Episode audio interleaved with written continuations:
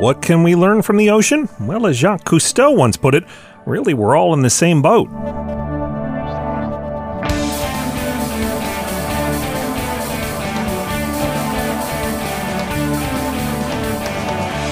It's time for Cool, Weird, Awesome, the show that always looks beneath the surface. I'm Brady. It's Wednesday, March 23rd. Today in 1875, the ocean suddenly seemed a lot deeper thanks to an expedition that redefined the way we look at oceans and the creatures that call them home. This was the expedition of the HMS Challenger, and before then, the oceans weren't of great interest to many scientists. Some even thought that if you looked deeper and deeper in the ocean, there would be less and less of interest to scientists. A group in the UK decided to put that idea to the test, and they convinced the Royal Navy to turn over one of its ships for a multi year scientific mission, with six scientists and a crew of more than 200. The Challenger had 15 of its 17 guns removed to free up space for all that scientific work, and there was a lot to do.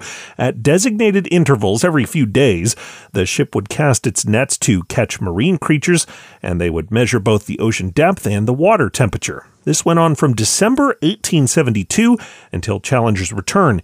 In May 1876, their full report was 50 volumes, nearly 30,000 pages in all. They brought back over 4,700 specimens, some from species that had never been seen before. And perhaps most astonishing of all, they measured on March 23, 1875, what was by far the deepest spot ever found in the ocean. It's now known as Challenger Deep. It's more than five miles below the surface of the water, so deep that they ran out of rope when they first tried to measure it. Today, we know that at every level of the ocean, there are fascinating creatures and formations. What's underwater is as complex as any place on land. A huge amount of that understanding comes from this one long mission.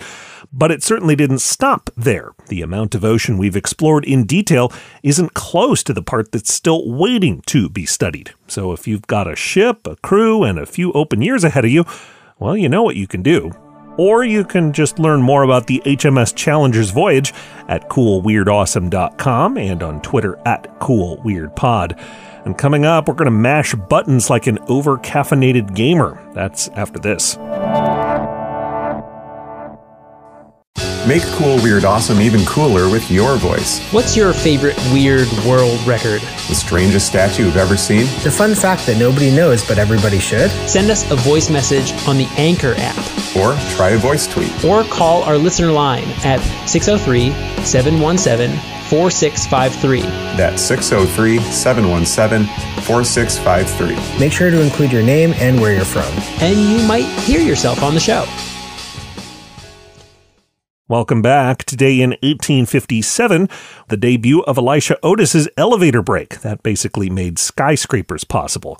And it reminds me about a company in Tokyo called, forgive my pronunciation, Shimada Denki Seisakusho. It makes elevator buttons and lights, and if you tour its factory, they have a wall where you can push every one of the buttons they've ever produced, over a thousand in all.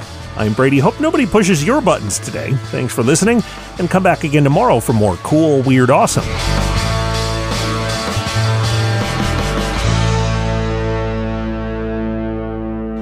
Another helpful Brady Carlson project.